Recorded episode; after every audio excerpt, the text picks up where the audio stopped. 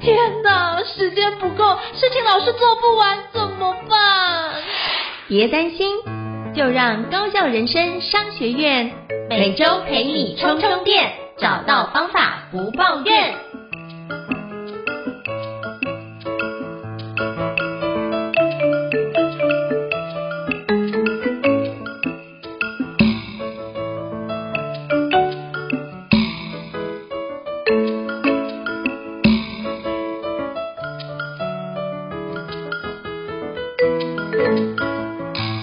大家好，我是赵英成，欢迎大家来收听高效人生商学院的新书访谈节目。今天我们要访谈介绍一本新书，是我觉得很棒，而且最好是每一个都需要了解的，叫做《看懂科技赛局：三十堂开启元宇宙商机的跨域人文课》。那这本书的作者有两位，一位是李学文老师哦，另外一位作者呢是我们的王维轩老师哦。那基本上就是李学文老师跟王维轩老师目前都在生鲜食材科技股份有限公司担任执行长跟营运长的角色哦。那是不是现在我们来诚挚的邀请两位老师哦？Hello，Hello，学文老师，Hello，维轩老师，您好。Hello，Hello，主持人好，还有这个我们全球的听众，大家好。谢谢老师。哎。老师，你写这本书真的，我那时候看完真的觉得哇，真的太棒了！就是非常感谢两位老师长期的笔耕，然后对很多的趋势跟科技的观察都做非常周全的一个说明，而且包括我自己作为培训师，在企业里面做授课，经常从前年开始的主题基本上都是数位转型，再是如何做相关的，比如说典范转移。当典范转移的时候，我们如何去？变换我们目前的商业模式，转换到新的模式。那我觉得您里面有提到很多的概念，都是很适合他们使用。所以我真的觉得这本书真的是要多多推广，让大家知道是一件很棒的事。所以先邀请两位老师，先简单跟各位的听众自我介绍一下，两位执行长跟营运长的一个背景，这样好吗？是。那我先自我介绍，我是李学仁。好，然后其实。蛮简单的，老职业大概三十年，大概有一半是在这个所谓的媒体工作，然后一一半是在科技领域工作，然后很独特，就是说可以把这两者就是聚集在一起嘛，这是比较特别的经验啊。然后用这个经验就可以就会发表蛮多不同的那个文章，好，大家可以说是我是一个科技媒体人了，好，那我们请那个呃维轩介绍。是，那我是王维轩 Vivi，那我的。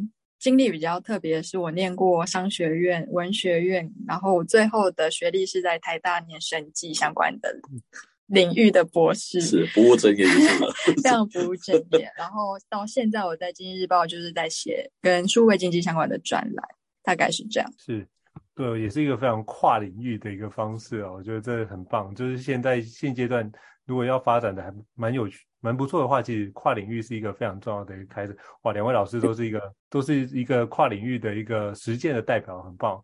那我想请教，就是两位老师，就是当初怎么会想要写这本，就是看懂科技赛局这本书的内容呢？我想请那个王文轩老师讲会，因为他是第一人称的那个角度来描述这件事情。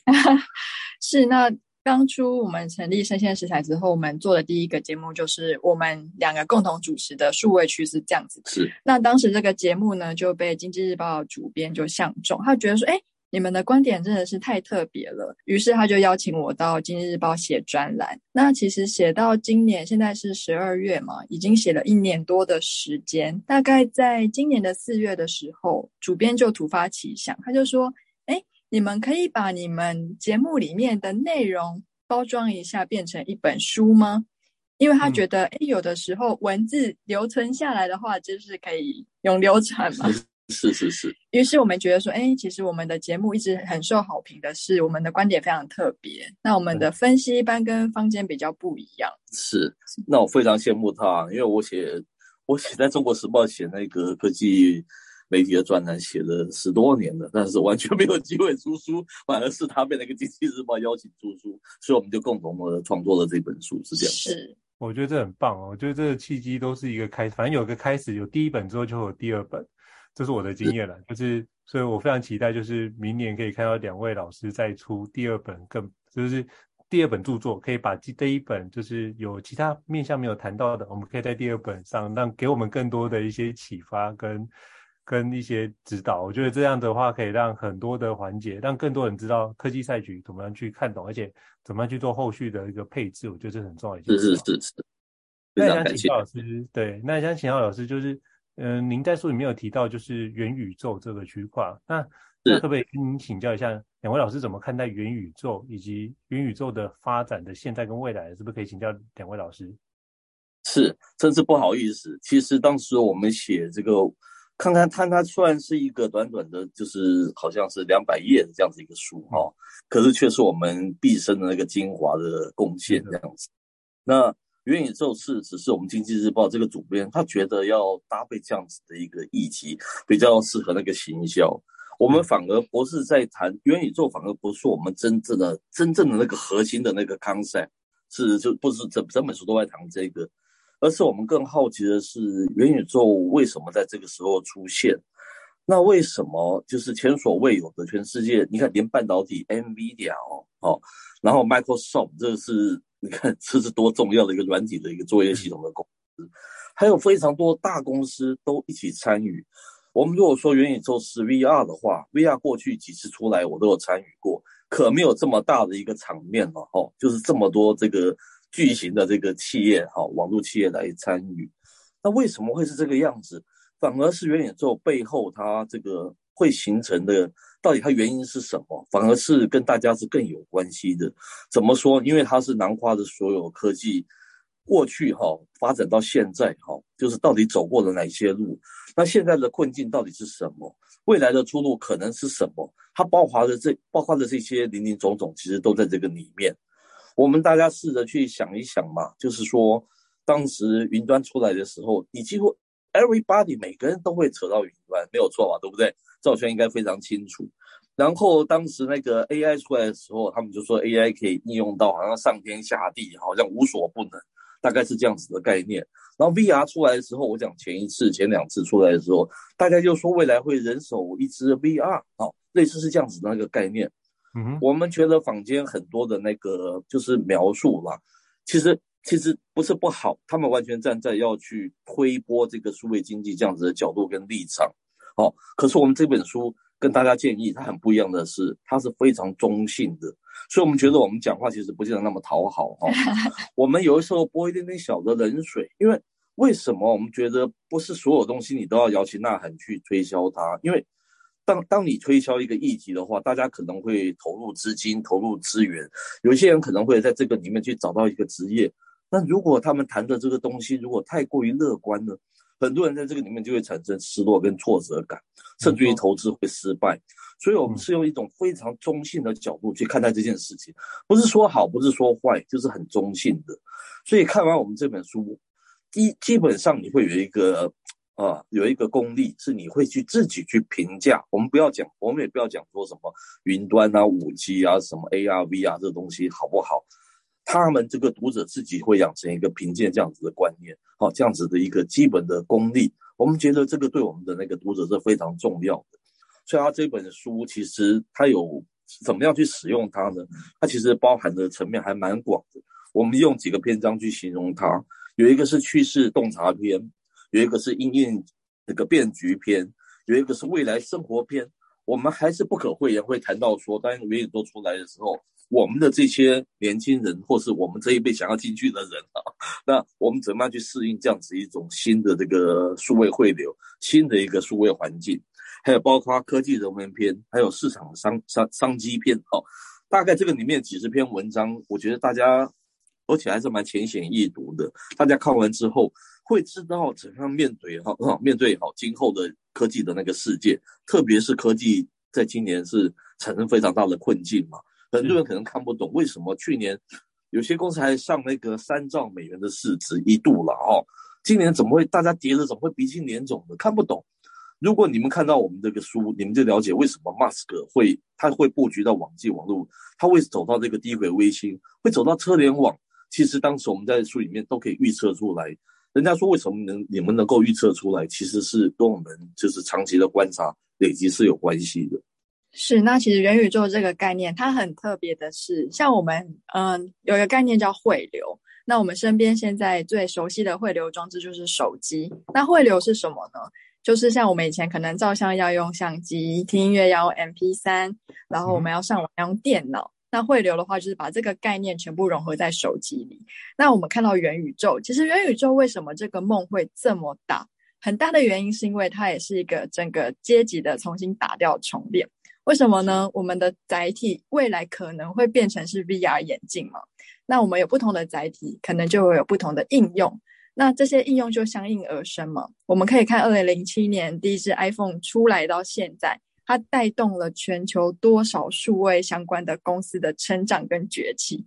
所以元宇宙以现在来说，我觉得到它完全实现，可能还需要一点时间，因为大家都知道。要重建一个生态系是需要时间，而且非需要非常多的研发的精力嘛。所以以现在来说，我觉得我们还在一个元宇宙的起点而已。是这样，因为刚才有提到这元宇宙，其实我是这样看元宇宙的哈。元宇宙是就现在数位科技，真的它是两大方向之一，一个是元宇宙，然后一个是车联网。为什么？因为它都是过去没有的这样子的生态环境。现在的生态环境，我觉得走到真的是差不多了。你再再怎么样，你也不要没有办法走出这样子的一个架构哈。网络汇流是由电信公司，然后终端汇流，你看不是 iOS 就是 Android，大概没有第三者的，对不对？然后第三个层次，你说讲说像是这些应用啊，脸书啊、Snap 啊，还是神神等等等等，还是 Google 啊，他们都是因为这个广告产生重创嘛。最近哦啊，特别是脸书还还辞退了。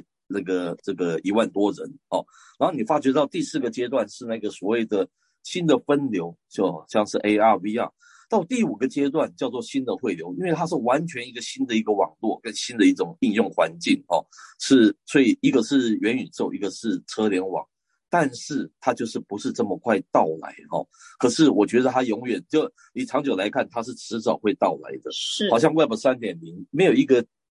就是终极的 Web 三点零，可是方向会一直往这个地方走，所以我还是非常看好元宇宙哈、哦、这个这个主题了。只是大家不要太急着说这一两年就要把它去熟成，那这样子大家可能会有一些失落，失落是这样子。我觉得它是一个很漂亮的一个新的汇流哦，就是说新的数位经济里面，它是一个非常漂亮的题目，这是我的看法。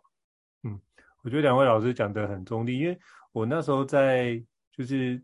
也就跟朋友讨论到这个元宇宙，哎，包含呃某间就是网络巨擘，然后忽然市值大幅跌落七成的状态，那我们就重新回去看那个网络发展的历程，那发觉其实这个网络发展历程它也是需要经过一些时间的发酵，所以他们说大概需要大概十年的时间，跑不掉，比较跑不掉，所以现在一看，可能刚开始网络也可能有挫败啊。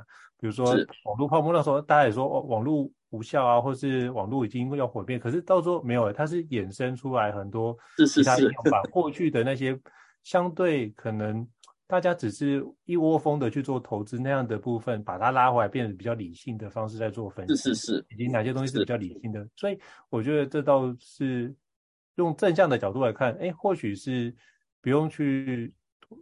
跟吹吹捧说哦，我们要不断的去往那地方去，保持乐观。可是我觉得老师你们在这本书里面提到一个很重要的概念，就是我们可以用这样的思考逻辑，让我们自己可以看一下它的好的面向，以及有没有它 pro and cons 把它看完。那这个部分就是独立思考的环节。所以为什么那时候看到这本书，我觉得那么喜欢，是在于我觉得这本书里面重点在于我们如何透过很多的资料去告诉我们这件事情，是我们如何做好独立思考。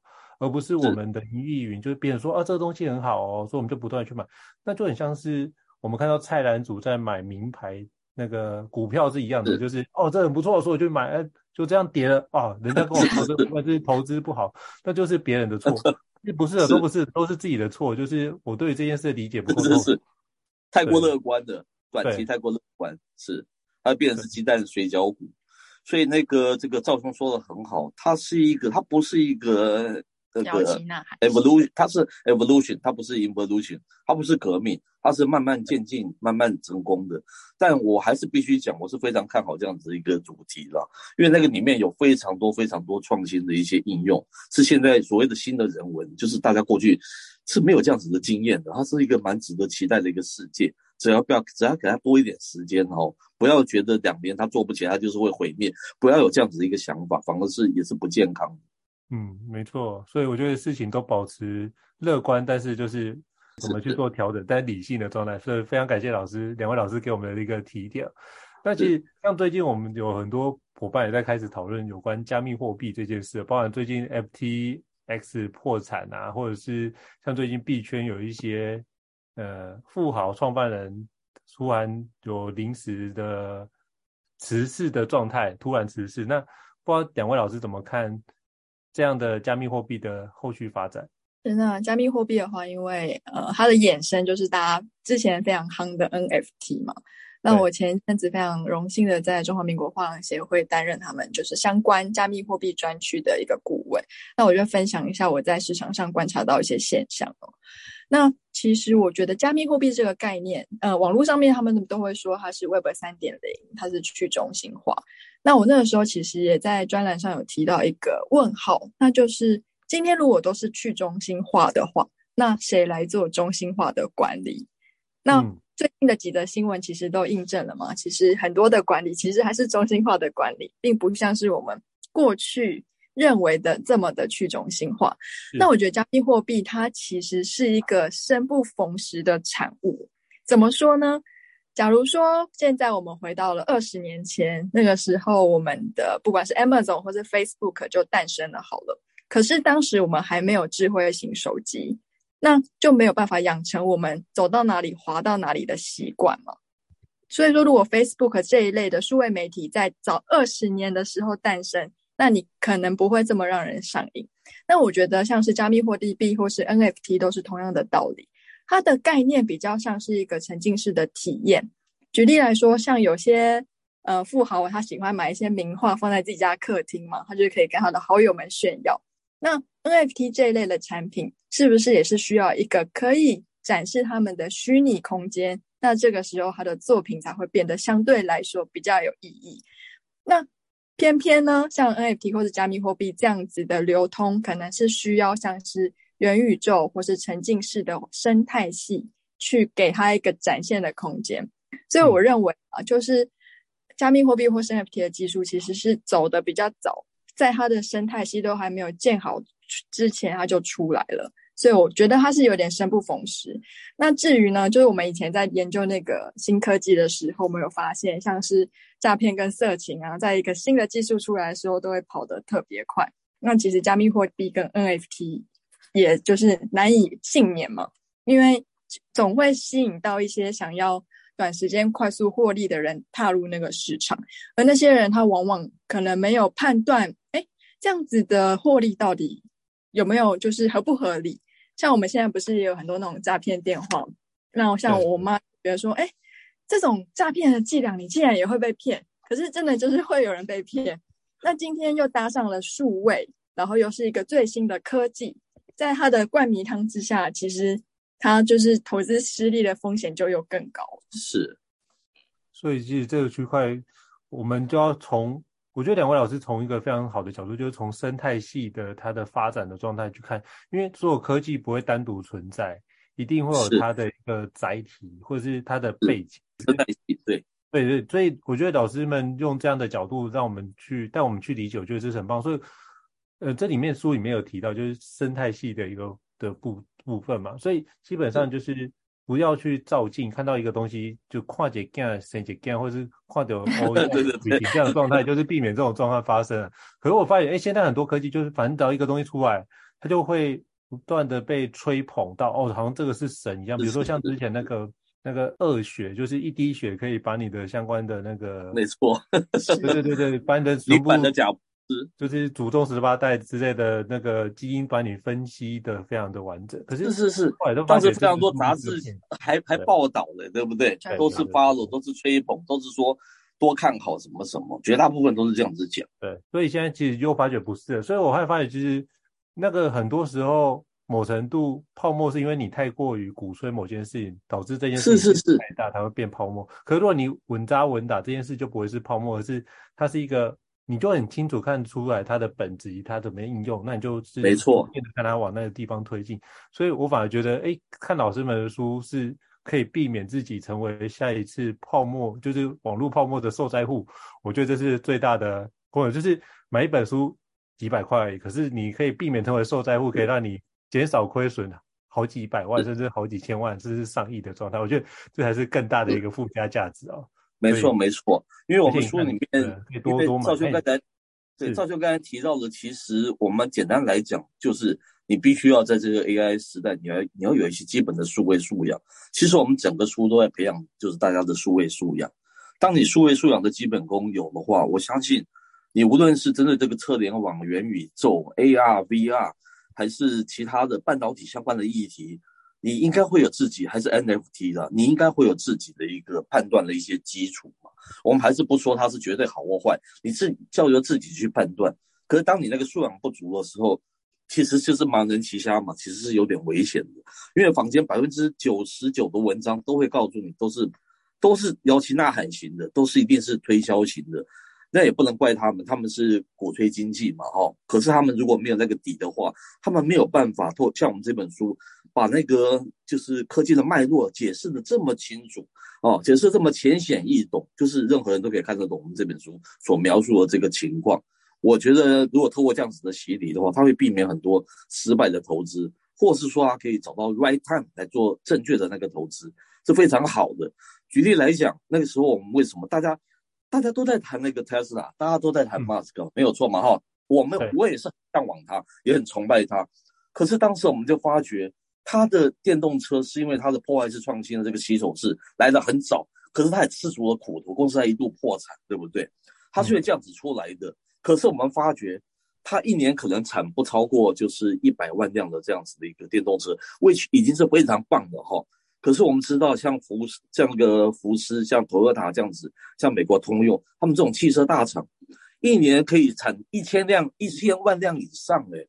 当他们回首要去做电动车的时候，其实特斯拉其实蛮早以前就两两年前就显示它的优势已经渐渐不在了，对不对？我们昨天有有报道这个相关的这个讯息，所以我们当时就预测它一定下一步一定是走向这个网际网，就网络这个经济够大，好够有趣。然后他可以从这个里面去找到说 Tesla 的一个缺口。我们当时预设他一定会吃下一家网络公司。当时大家还没有人去谈所谓的他会吃下 Twitter 这件事嘛，对不对？然后大家发现他从那个低轨卫星，其实他是要把整个生态，他不是像那个 Meta，他不是像 Meta 公司去玩那个元宇宙，只能产生一个眼镜还是 App 的应用，它是连那个网络端，连那个最前面的网络会议，它都可以变成是一个新的那种。比较低轨卫星的这样子的网络，你看它一出手，包括那个 Apple，包括很多的公司都要推出那个可以应应这个网络这个通讯息这样子相关的一个功能，所以我们当时就可以预测它的一些步骤。人家说你们怎么可以看出来的？你从我们这一本书的书写，你就可以看看出来。我们当时就把所有的问题就点到这个里面，他自己本身看完，他就是有自己会有一个判断的基础。嗯，这就是我们讲的这个数位素养这个部分啊。这是非常重要的。是，那这个数位素养，其实我们这本书里面，大家就算你不是科技领域的，就算也是人文学科或者商学科的人，其实都非常浅显易懂。那我们每一个篇章其实都有举一些企业，或者是甚至是发生在台湾的现象来跟大家做说明，所以我觉得应该是很适合人手一本了。是是是，特别是我们走科技人文这个主题，现在也渐渐走出一个大家还还蛮重视这件事的。其实全球科技其实走不动，其实是跟科技人文有关的。哦，怎么讲？譬如说，Google 推推出一个，当时推出一个，等于说是电视端的，叫做 Google，叫做 Google TV 嘛，对不对？可是它却使用的还是像那种手机啊、键盘啊。去操作电视客厅的这一环，你看，这就是一个科技人文它不好所产生的那个结果嘛。所以现在创新出不来，其实是跟科技人文不好也是有关系的。是，那其实最近有一个新闻是，Intel 开始在大量招募人文学科的人进公司。是是是。一个科技公司为什么要找人文学科的人进去？那想必是他也意识到了，哎。我今天科技走得很前面，我产品做得很前瞻，可是人不需要啊。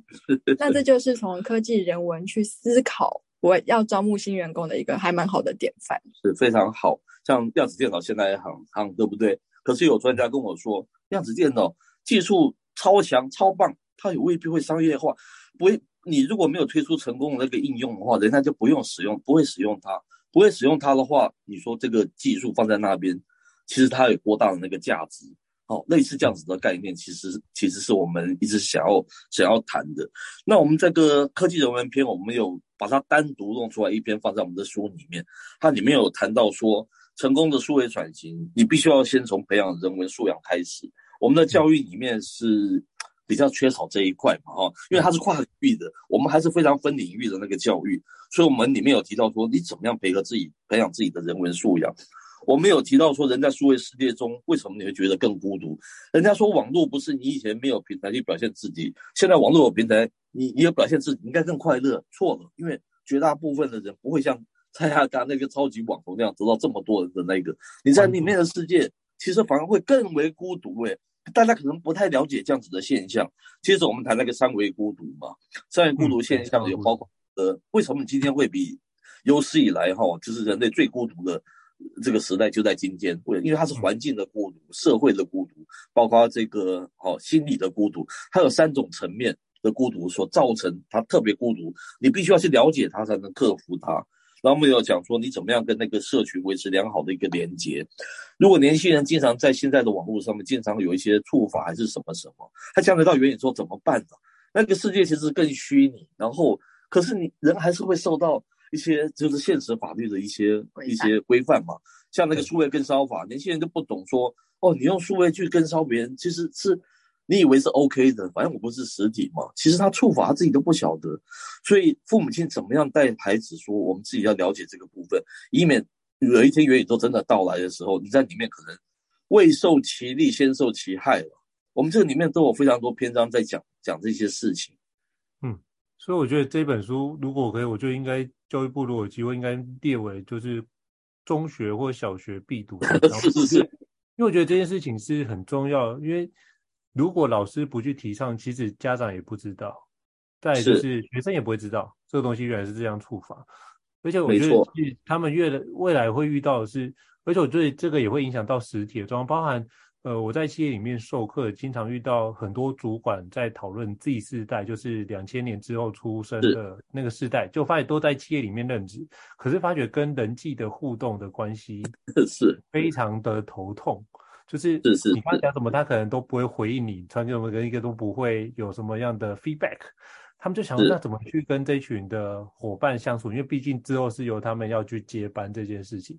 我觉得这个就会跟这个环节的数位素养也有绝对的关系，跟实际上，因为太少跟人家相处，都在网络上，所以在网络上就比较是以我为角，以我为主的角色，不会去在乎别人到底怎么样，因为都看不到他怎么样，那是他家事。所以我觉得那个孤独感有可能也是因为这个地方。所以我觉得导师里面在书里面写到科技人文感，就是三维孤独感，诉说现代人的隐藏性。哎，这个地方我觉得如果可以让更多人看见，其实。就可以从里面反思，那接下来我们可以怎么做，可以去展现，或者是怎么去改善这样的状态？我觉得老师点到一个非常重要的一个议题，我觉得很棒。那我想请教两位老师，就是当科技发展遇到这件事，其实这也是我们在 AI 时代的一些数位的素养。那请问一下，我们该怎么样去培养 AI 时代的一个数位素养？可以可以从哪些面向着手？可以请教两位老师吗？那我们觉得。就是希望我们买书的人，希望是他是现在刚好有小孩子了嘛，对不对？那他其实从小就要，他如果自己都不懂得这些数位相关的相关的一些素养经验啊素养的话，他怎么带给他孩子一些正向的一些方向呢？那我你有提到鲑鱼的那个是像之前不是有那个改名有鲑鱼就可以免费吃寿司，但那时候我观察到一个。现象其实蛮多会去改名的人都是比较年轻一辈，可能就是落在大学大学生比较喜欢做这件事情。那后来我去问他们，他们就说：“哦，没有，反正再改回来就好了。”那就让我想到说：“哎，我以前玩网络游戏的时候，其实我要改一个 ID 的名字很容易改嘛。我今天想要叫 A，明天想要叫 B，其实是改一下就好。可是，在他们从小就这样子长大，他们也觉得说，哎，改名字这件事情其实挺容易的，反正就登记一下就可以改了。是。他们甚至不知道说，哦，原来只能改三次啊。那这就是一个很明显的数位素养的落差嘛。那我相信，像科技大叔这一辈，应该就不会去改名字，因为你们知道 名字不改名，做不改姓嘛。是是是是。那另外一个案例，我是觉得陪伴，虽然讲这个是老生常谈的，记得这个手机刚红的时候，有所谓的三系保姆的，我觉得，我觉得这群孩子将来不知道怎么办呢？就父母亲出去外面，就把他丢在那边，他自己任由他去徜徉这个网络的世界。你也不知道他接受是什么东西。其实我们这边说什么什么呃，就是 AI 啊，就是素养相关的一些面向，面向是很多。可是终极一个面向就是你应该陪着你的孩子一起参与他的一个数位世界啊。嗯、像我的孩子喜欢打 PS 什么什么，然后他在你也知道那个像什么侠盗猎车手打的其实蛮血腥的嘞，嗯、就是那枪都是爆头还是什么什么。我看到我师傅在旁边，我是有一些担心的，所以我三不五时会问他说：“你知道？”就是想要了解说他的数位世界观到底是什么，然后他知不知道数位跟现实之间那个差别是什么？我经常跟他去谈到这些东西，有的东西他清楚，有一些东西他真的不清楚。好，那我就是利用这个时候，就是机会教育，跟他长期的互动嘛。你说很多面向，其实最终还是回到你愿意陪伴他一起参与他的一个数位生活。如果不参加的话，他会跟你越来越疏远，越来越疏远。就算你父母亲的数位素养很强，他数位素养还是非常弱。这个话，这个话，他将来就可能在数位世界会产生非常多的格格不入嘛，对不对？是。那我们听完了父母的担心，其实这本书也有提到一些在职场上需要注意的数位素养。那就提及我之前就是有教了一批大学生在做像是生物资讯学的分析。那其实最后是要用 Excel，应该是我们这一代的人都还算是蛮熟悉的软体嘛。后来我发现这些大学生们竟然不会用 Excel。他们可以很容易的用智慧型手机剪出那种就是可能是年度大片了，可是像表格的基础运算跟整个表格的呈现，他们是一片就一张白纸。这就让我想到说，那你们以后进入了职场，如果你们公司的系统就是类似的东西，那你们在衔接上会不会有什么问题？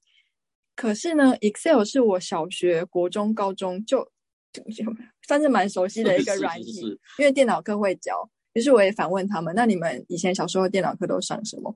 他们都是上像是威力导演啊、Photoshop，就 是跟我们以前小时候那个年代已经不太一样。是，所以变得他们竟然不太会使用文书软体这件事情，这也是数位素养的一个落差的案例。是，那我们现在如果当老板的碰到这个，还真的是伤脑筋的。虽然未来是他们的，可是这中间有一个 gap 啊，它有一个代沟啊，这怎么办？对不对？我们公司还是在用这个 Word，还是用 Excel。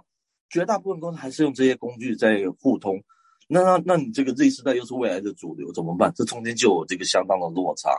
所以说老师啊，还是嗯，所以说教育单位其实是应该看看这本书 哈，知道说到底第一环境里面，就是就这 Z 世代进了职场之后，可能会碰到多大的那个挫折跟障碍啊。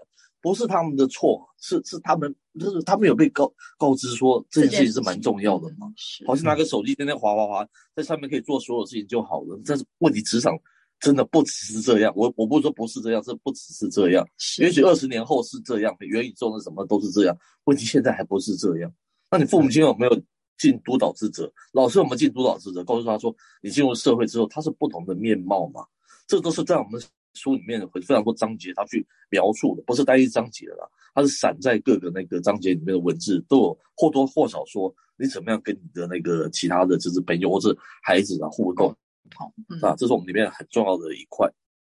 是，其实我在那时候读完老师的书，我就跟我们家小朋友说，就是哎，你可以就是怎么样使用电脑这件事情是重要，可是重点是你在不用电脑能不能把你的日常生活给照顾好。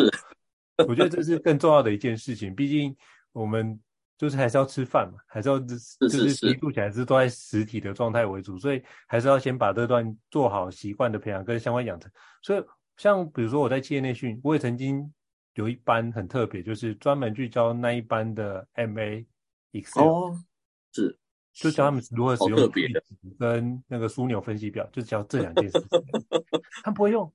他们就觉得啊，资料不就是照下来就会有出现吗？那他怎么做分析？不会用这些工具。做得好。对，所以这个区块就是他们已经他们知道说哦，因为他们的呃，比如说国高中生很多人都觉得哇，以后做什么职业都是做 YouTuber，那做这些就是可以曝光的。可是他没有看到其实做 YouTuber 有多累。像我想两位老师就很清楚，就是做 Podcast 要做到日更，那后面有多少的繁琐的事情。哦，对对对。所以一般都不会看到这件事，都看到光鲜亮面的一面啊。五分钟的节目，我们每天大概准备三个小时不为过吧，包括梳理所有的科技的资讯，啊、有的可以用，有的不能用，哇，那蛮麻烦的。那真的是，真的是。可是他们都不会看到这后面花的功夫，所以就只会看到哇，你在这边很光鲜亮丽，哎，做这个部分可能赚的是 easy money，可是。很多时候就是我请他们来体验过相关的流程，他们发觉哦，原来有这么多事情要做，他们后来就开始 respect 这件事情了。我觉得就是他们不能只靠他们想象的，对对，差距很大。其实就是很多都是 dirty work 嘛，就是我们要要让不怕手脏，就是好好的辛辛苦苦把一件事情做起来。所以我觉得可以让这个环节去理清，比如说刚刚老师提到有关那个改名归于那个。之呃，今年不是有那个一个市议员也是改了十六个字的名字嘛？是，对对，他 那个地方我在猜，他可能应该也会改回来，我在猜。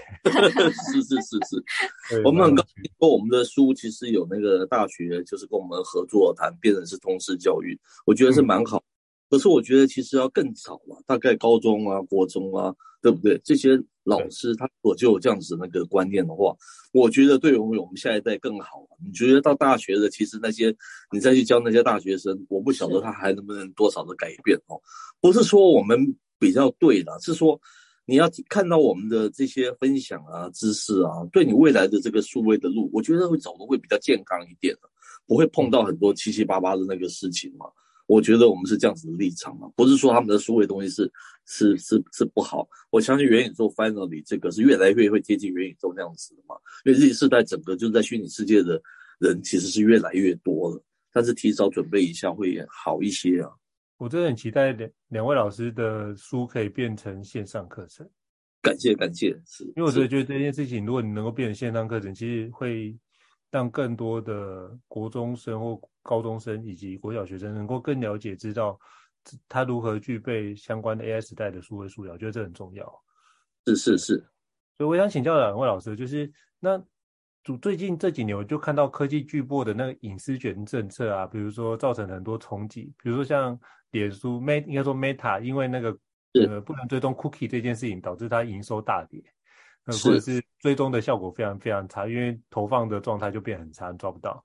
那如果这件事情隐私权改变，那对于我们到底有什么样的冲击，以及大概会有什么样的新商机会衍生出来呢？想跟两位老师请教一下，想要这些难得机会。是，呃，非常好。其实我觉得整个全球的罪魁祸首是苹果了，因为苹果当它那个手机卖的比较辛苦的时候，它开始就会从。这个其他像内容服务啊、广告这个部分，得到他的一个大营收嘛，也因此他就会关掉他的一个 cookie，就是大家知道他关 cookie 是讲隐私权，可是大家可能不晓得，他是自己在卖广告嘛。是是是是，就是 别人赚不如我自己赚。哎，是是是是这样，那讲的只是很好听的，可是这个很伤哦。这个最像专门靠个广告的 Google 啊。YouTube 啊，YouTube 也是 Google 的，对不对？然后像 Facebook、Meta 都是重伤了，所以说 Meta 才会想要推出元宇宙，所以 Google 才要想要自己跳下来做手机。破坏了他之前跟手机这个制造商的一个联盟的关系。以前他只有给那个 free 的 Android，能让全世界的手机才会愿意帮他去做这么多的手机，上面才给卖广告。现在他自己跳下来做手机，大家觉得不太舒服，对不对？你等于说是球员兼裁判，自己做 Android 作为系统，自己又做手机，又跟我们在对打。然后你手机作为系统有些功能我们又不能使用。你看他他就是这苹果这个动作造成了多大的那个变化？然后就开始走向了所谓的 Meta，那他他提出一个，就是佐伯克提出一个 Meta 这样子一个观念，好、所以未来的新商机，我们觉得其中 Podcast 是一个一直没有被的全球的数位巨擘所所 touch 的一个 business，这个部分我们是不是请那个维轩讲一下？是，那其实我们全球很大的时间都关注在视觉，就是影音的部分。那其实声音 Podcast 它其实在 iPhone 刚推出没几年它就有了，但是它当时只是一个融合在 iTunes 里面的一个小功能，一直到就是二零一二年的时候，它把它独立出来变成是一个 App。可是，在二零一二年的时候，其实它还是没有所没有要靠它盈利啦，没有要靠卖内容盈利。但是在二零二一年，也就是去年的五月份，Apple 它开始推出了一个叫做 Podcast 订阅制。为什么呢？它其实就紧接在它的隐私权政策之后，因为他发现第一个，他手机卖不动了；第二个，我要马上撼动这些广告巨擘们的实力，其实需要一点时间，所以他们就开始把手伸向了内容。那内容其实很多人搜寻东西会喜欢用 YouTube 搜寻嘛？我们最近也有发现，有一批人喜欢用声音搜寻，也就是用 Podcast 搜寻资讯。我今天一个很。比较复杂的观念，那我想要去知道说他到底是在做什么的时候，有些人会用 Podcast 做搜寻。那其实 Podcast 它在全球，像是 Amazon，它也开始在做 Podcast，连 Samsung 它自己也有一个 Samsung Podcast 的 App。对，那 YouTube 它其实前一阵子它也有做，就是 Podcaster 的一个 section。很特别的是。YouTube 它有一个 Premiere 的功能嘛，它可以关掉荧幕去收听它的内容，对不对？对。在刚推出的时候，他有默默的去试了一个东西，叫做声音广告。因为我 Premiere 我把荧幕关掉了，我只要侦测你有这个行为，那这个时候我就会偷偷投一些声音广告给你，看看你是不是会把它听完，还是说你会像影片广告这样子略过。那事实其实证明，其实因为声音的广告来说，他们会比较懒得去略过。不像说我们 YouTube 啊，我们每就是每次打开都在等那个略过广告可以按下去。我每次都略过，很多很急的把它略过。因为行为模式可能不一样，因为他在听的时候可能同时在做别的事情。比如说我在开车，我总不能去按那个键，所以就是说，反正反正就广告就算了，反正平常广播有广告。是。那至于说这个未来商机，当然就是刚才说的新汇流嘛，哈。一个就是元宇宙慢慢形成，这一路一路一路的它的商机。诶，我昨天看到一个新的报告说，预估二零二三年那个全球的 VR 可能会创新高，就是卖得很好。是，好，这是最新的那个消息。但我刚才就是不要急，它是越来越越加温，越来越加温。无论它未来是叫 Metaverse，还是说是 Apple 推出来的 AR 了哈，现在都是泛的，嗯、就是泛那个元宇宙。我们知道苹果可能不叫做 Meta，不不叫元宇宙嘛。是。那另外一个就是车联网，就是大家非常值得注意，就是 Musk 他的出手，因为他出手可不是像是 Meta 或是那个苹果，还是在既有的数位会的架构哦。我刚才说他从 Level One 的一个网络汇流，他就要把它掀起来，变成不是由电信公司主主宰的网络，变成是由他的 Starlink 所主宰的网络。诶，人家说 Starlink 是什么意思？就是你现在的电信网络，每个国家的电信网络我们不能互通，对不对？那对，可是它是一个全球一网，它是一个透过卫星可以造成全球一网。哎，它在网络汇流这件事情从来没有还出还没有出现一个全球性的一个霸主嘛，对不对？没有。你美国的电信、法国的电信、英国的电信、德国的电信、台湾的电信，彼此大家各做各的生意。可是未来它可能变成 Starlink 的，变成是一个全球一网。大家说他现在只有资源什么两 Megabyte 很很少啊，没有错，那是现在，现在还是属于那个文字方面传输互动。可是你怎么知道像马斯克这种的奇才，他在这个五年、十年，会不会把那个 Starlink 变一点零、二点零、三点零、四点五点零版？大家要记得哦，我们从电信从二 G 到五 G，它是经过，它可是经过了二十年的。你二 G 当时也是也是类似这样子的传输速度嘛，对不对？所以说，我觉得马斯克这家伙真的是奇才呀、啊！他一手抓了这个网络汇流跟改造，等于说掀起全球一个网络之后，大家传说他可能会出手机，当然可能啊，因为这个手机不再是你们 iOS 或是 Android 啊，因为我连网络都都都得把你洗掉了，根本已经不是那个逻辑的。然后他又再买下那个所谓的 Twitter，Twitter 他又去改造它，变成是适合他、符合他使用的一种超级应用。我觉得再加上车联网的那个应用，我觉得他会完全。我觉得未来五十年到二十年，我们整个看马斯克其实都不为过。他就是以前那个贾博士带来这个全球的这个数位经济的开启，他是这个数位经济二二点零的开启。我觉得就是要看那个马斯克他的出手了。我觉得他可能比那个 Metaverse 或许还要更早到来，也不一定的。我感觉是这样。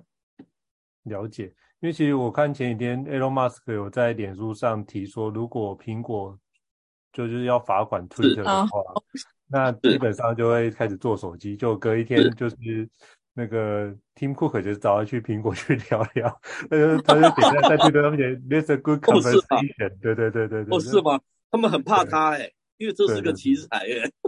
对，所以我在说，就是，对我那时候看到讯息，我想说，嗯，Elon Musk 应该是在警告说，对，他是他应该会制造一些纷争，让苹果去处罚 Twitter 这件事情。所以我在思反反过来去思考这件事情。是，我觉得他用 Twitter 他其实是要改，对，对，是要改造它，并不是，我觉得并不是要。他只是要 mem 那个 Twitter 的 membership 嘛，一点一点多亿人的那个使用嘛。他其实我觉得啦，他会大大的改造 Twitter 吧，并不是大家说你会毁了 Twitter 什么，他就是要毁了 Twitter，他要造成另外一个 Elon Musk 他的一个 Twitter 啊，我觉得是这样啊。那我在我们之前那个节目数位区是这样子读，其实我们也有聊到说，为什么 Musk 一定要把 Twitter 私有化？然后，因为我们公司今天有很多股东的话，我今天要做什么事情，股东可能就不愿意啊。是。可是很多长远的规划是需要短期痛一下的。是。那私有化才能达到他未来想要做的目的。是。所以我们其实也在节目中有提到说，我们觉得它其实 Twitter 未来有可能会变成是一个 Super App。Super App 的意思就是说，你的食衣住行娱乐全部都在上面。像 WeChat 这样子。是是是。全部的东西都在上面是一样的。是，并不是不可能哦。他说打造他的技术真的这么好。然后网络慢慢的就变成是这么 globally 的，对不对？是。现在还有非常高 percent 人是完全没有用到网络，他那个是他的绝大的市场。是，那就算他不自己做手机好了，他的系统、他的 app，他不一定只能在 Tesla 上用啊。当然，他也弥补了 Tesla 就是电动车开始慢慢卖不动的空缺。因为我以后可能是 Audi，可能是 B N W，可能是 Toyota，我所有的车主都可以用它车联网的 Twitter。是啊，天啊，真的是奇才，真的是奇才，用他的服务。我们大概就是书里面一两年之前，我们就有判断它这些所有的 tracking 嘛，嗯，其实都是我们长期研究的那个结结果嘛，嗯，会走向这样子。我觉得这很棒，就是导致里面写的，我就说两位老师应该是先知啦，对对对，因为其实我觉得，对，我觉得因为我自己也是特斯拉车主，然后发觉，哎，其实我这些看有可能它会有可能会躲是像 Gogoro 一样，就是现在它有一个先行者优势嘛，可是之后它可能因为其他。大厂都进来了，所以他可能就是电池。他说：“那这样好了，那你们造车架，我提供电池技术，就类似 Gogoro 的状态，就等于跟红家合作的这种形式就可能会出现。然后他就底层提供底层，因为他现在布置的那个充电站其实是远远领先其他的公司的，所以那其他要布就等于是好的点都被他占走了嘛，所以你就变得很难去布，所以或者要花更多的成本去布，所以。”我在猜，有可能他可能转型变成是走，呃，做得好，周边周边的对对，周边的设备提供，然后把底层的 infrastructure 做好，这有可能是我在评估特斯拉未来可能会做的事情啊。对，没错，因为它的量没有像丰田那么大，所以它的价格下不来。我们昨天有讲到这一集嘛，哦，就是它价格下不来，未来是它是一个很大的隐忧，它市占可能会跌到百分之二十以下吧，在美国的市占。就是有那个大的设备公司这样子来预测嘛，因为从那个线性来看是这样子。嗯，同意同意同意。所以我觉得看老师们的书可以把这件事情预测性补上，我觉得这就可以对于未来有很多的新的看见。那也想请教老师，就是里面有讲到就是数位品牌经营哦，那品牌经营，那请教老师就是未来品牌经营的一些数位挑战是什么？我觉得这里面老师讲的很特别，我想要跟老师请教一下这个。主题这样子是，那其实这篇是刊登在《经济日报》我的一篇专栏文章哦。嗯、那那时候我是一个因缘际会，就是有一个这个样的想法。像我们以前要买东西的时候，可能会买说哦，我就是酱油要买万家香，然后我电锅就是要买大同，有这样子的概念嘛。可是其实数位世界，我们随便去一个网络商城去，例如说我要买电锅，好，我打电锅，你会看到各式各样不同的电锅就浮现在你面前，有的告诉你是哪。进口的，有的告诉你说哦，很多人推荐。那当然，我们以前认识的这些老品牌还是有的。那相较于年轻人在做数位品牌的选择的时候，诶，他们未必会选择那些老品牌，诶，他们可能会觉得去选一些有更多网红推荐的，或是价格更实惠，他觉得这样 CP 更高。所以我觉得未来这些产品、这些品牌公司们要在数位世界要拔得一席之地，其实需要费尽非常大的力气哦，因为在数位世界，你可以想象，我们要 Google 一个，我要买一个花束好了，可能有上万个选择给你选。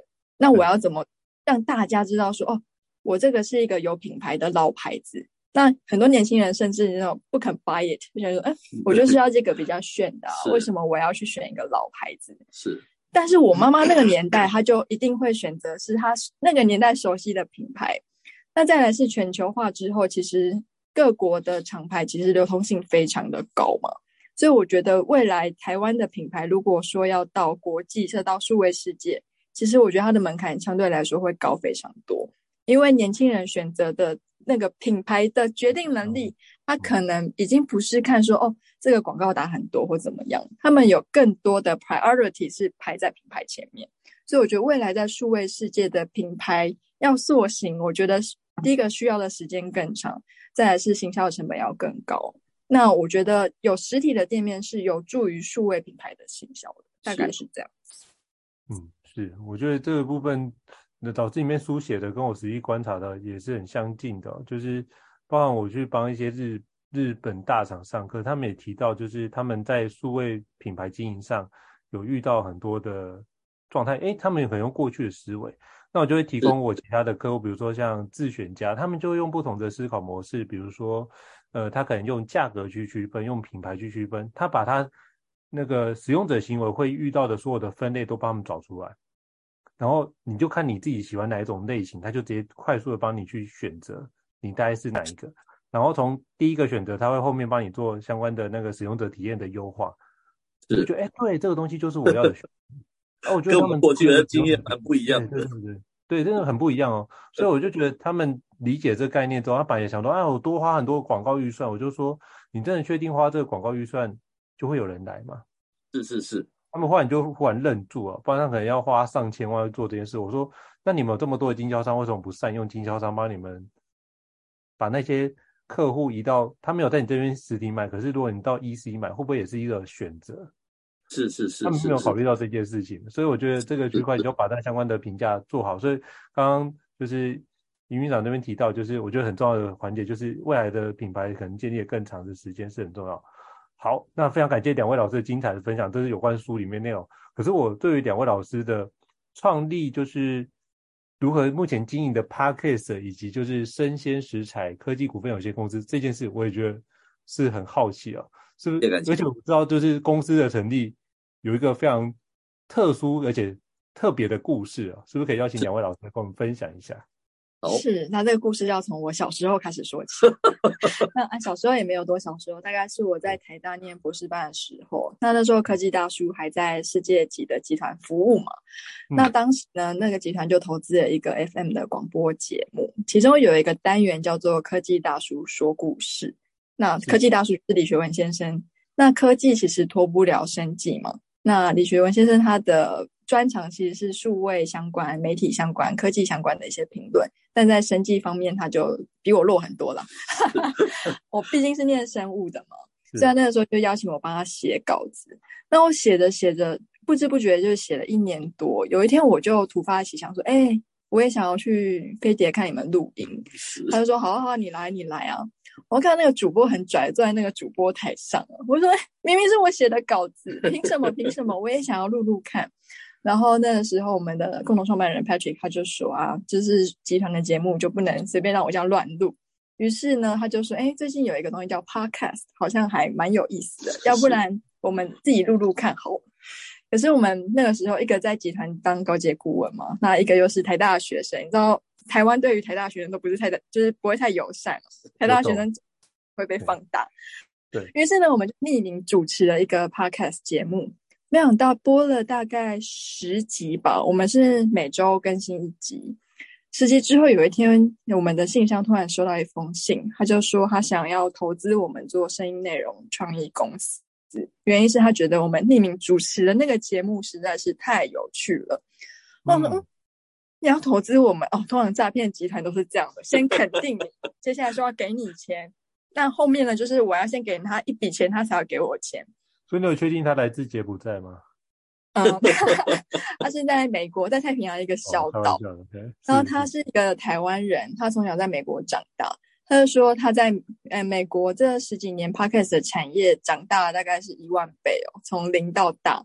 像是 Spotify 最近并购了两间 Podcast 相关的公司，一间是五千五百万美元，一千一间是一亿多美元。像我们这样子定位的公司是，所以他就说他觉得台湾今天他也觉得说我们既然会这么有创意，他就想要投资我们，他就叫我寄我们的 business model，就是有点像是商业企划书给他。我想说好，反正就写几份 Word，又没有跟我要钱，那我就写写看。然后我写给他之后，他就跟我要了账号资料，于是他就汇钱过来。我一看。真的不是诈骗集团，于是我们就有点像是误打误撞，是是是因为都拿到人家的钱了，于是，生鲜食材科技就成立了。对啊，蛮蛮蛮 很传奇的，很传奇的一段，对对对，蛮惊人的。讲给别人，别人都不太相信，天下有这么好事，因为我们完全不知道他他是长得方的、圆的、扁的，一直到前几个月哦，我们成立公司一年多了，前几个月他才来来拜访我们，我们一看。才知道哇，你这么年轻啊！然后他的样子，我们才知道，你看多好玩啊，连见都没见过。是，我觉得这就是未来数位时代可能会遇到的一个区块。呃，说得好，说得好。对对对对，破坏你感觉到你的合作伙伴上，可能是 virtual team 一样可以工作。嘿，是。之后我们就开始就是有几年的计划了。那第一年就是以。创造公司的 IP，因为毕竟是一个从零开始的公司嘛，是，所以我们就积极的去打造的那个不同节目的那个 IP。我们觉得 IP 就是养成的，这个对台湾更有帮助，让别人看到说你真的声音可以变成 IP，然后它可以有 business model。所以我们今年主要就是创 business model，第一年是创 IP。那事实上我们蛮成功的，就是我们有十个节目，大概有。八个节目，七个节目是可以在那个 Apple Podcast 那个分领域拿到 Top Ten 的。我也看到赵兄的节目啊，你们在那个商业管理拿到他那个第四名啊，也是我们的 competitor，呃不不不，应该是我们合作的对象啊，也不容易。应该是一个很好的 coworker。哎，是是是是，很好玩嘛，对不对？当你看到那个数字，哎，那数字其实不是你可以造假的，那是公公布出来的那个数字，公信的数字。那十个发现七八个，我们都可以长期达到 Top Ten。我们发觉我们有造品牌这样子的能力，然后接着我们的真正的我们每个节目都有它衍生出来不同被验证的那个 business model 出来的。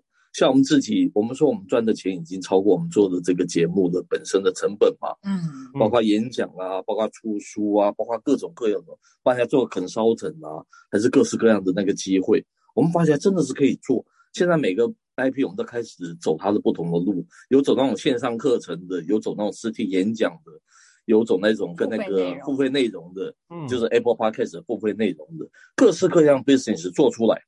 我们觉得做这件事情，我们的高度很高。别人是在做 Podcast，我们是在做产业。我们要让台湾看说，声音是一个，它本身是一个独立的一个媒体，它并不是依附在这个影音下的。当声音是个独立媒体之后，它就有非常多发声的那个管道，还有它曾产生一些国际的影响力。可能我们在 video 这个部分，我们投资可能不如像大陆随便出手一集就是好几千万的那个，那包括那个 brand，包括那个就是这个剧剧哈，就是戏剧，他们都有这样子的手笔。我们不比，不跟他比这个。可是我们在声音方面的创意跟那种 wild 跟那也，跟我们自己知识性的丰富度，还有这个 format 啊，各种创新的那种不同的表现的那种形式，台湾是绝对不会输大陆，而且可以把它利用是一个当做是一个我们台湾本土很好的一个发声的一个国际发声的工具了。这是我们一些小小的一些秩序，不只是公司可以活，还可以变成是大家可以看到这个是一个新的一个蓝海嘛，它是可以大家可以投入在你的 talent 在这个里面去发声去发热。那我们甚至于可以做出 business model，这是我们公司其实我们自己蛮自诩的一件事情。嗯，太棒了，嘿，是非常期待，就是声鲜时代成为台湾第一大，嘿，对对对，是感谢感谢，真的，也非常期待，就有机会可以跟两位老师再请教，因为我觉得这件事情是很棒的，因为对我来说，就是我们就真的是做做玩票性质，应该这么说，就是我们对我们来说，因为都不是我们的正职嘛，那主要就是我们真的想要。就是彼此跟我的好 partner Ether 这两个人在对话，那主要是我们平常对话就是长这个样子，哦，了解了，然后把它录下来当做一个记录，他就没想到，哎、欸，有有伙伴想听，哎、欸，我觉得，哎、欸，那那 OK，我们就继续录下去，非常好啊，对。对啊，对，我就把它当做一个做实验的方式，跟对我们自己做个记录。那也想说，哎、欸，这几年疫情的关系，比如说，哎、欸，如果也有朋友的长辈辞世，然后他们想要找长辈的声音找不到。所以我想说，哎，如果我们可以留一些声音的档，如果一天哪一天我遇到什么无常的事情，起码小孩想念我的时候，或是哎他遇到什么样的困难，他可以去找到哎爸爸的 podcast，哎有讲到这个主题，听一听，或许就可以很像在对话的方式。这某程度也是一种陪伴。我是用这种角度，我们两个是用这种角度来思考这件事情的。那非常科技人文呢、啊？赵兄这个想法就是非常的科技人文，对不对？就这样不是硬邦邦的这些科技的东西。是，所以我们更擅长去把它。所以我觉得你们做的不一样，我觉得你做的是更高的角度，是希望让大家建立这样科技的人文观。我觉得这是更重要的素养，更更大的责任。是，是对，非常感谢两位老师的精彩分享。那请问一下两位老师，如果想要。比如说有听众听听，想要邀请您或两位老师去做分享或者是演讲，他可以从哪边得到相关资讯？可不可以邀请老师跟我们简单介绍一下？其实把我们生鲜时采，声音的声，新鲜的鲜，时间的时，风采的采，嗯，生鲜食材这四个字，还要找王维轩，呃，上一树王。然后我觉得不用，就是直接找生鲜食材，然后大概就有十种可以联络到我们的方式。是是是。我们从 email 到粉丝专业到 Instagram 到我们 email，其实就是通通都有。那如果真的是如果是老一派看看报纸的话，每隔周二可以看我的专栏文章，上面也有我的联络方式。对，《经济日报》的专栏文章啊，在 Top 上面。然后甚至于可以，我们还是回到这本书，我再再 remind 一下，它叫做《看懂科技赛局三十堂》。呃，三十堂开启元宇宙商机的跨域人文课。如果涉及到这本书的话，也有也有看到非常多相关的一些介绍，是这样子。好，非常感谢两位老师。到时候我会把这个如果联络两位老师的相关的资讯，都会放在我们这一集的 Podcast 的资料的栏位里面，这样就会方便大家的做个搜寻哦。那再次感谢两位老师的精彩分享。是，也很期待跟那个赵兄能够实体见面。好啊，好啊，的网友见面会。对，是是是是，对对对，感谢感谢。对，好，那就是如果各位伙伴对于高效人生商学院不觉得不错的话，欢迎在我们平台上面给我们五星按赞啊！您的支持是我们最大的动力哦。如果想要听的相关的书或者相关主题，也欢迎留言让我们知道。那再次感谢两位老师的精彩的分享，谢谢两位老师，谢谢，谢谢，谢谢，下次见，好，拜拜，拜拜，拜。高效人生商学院，掌握人生选择权。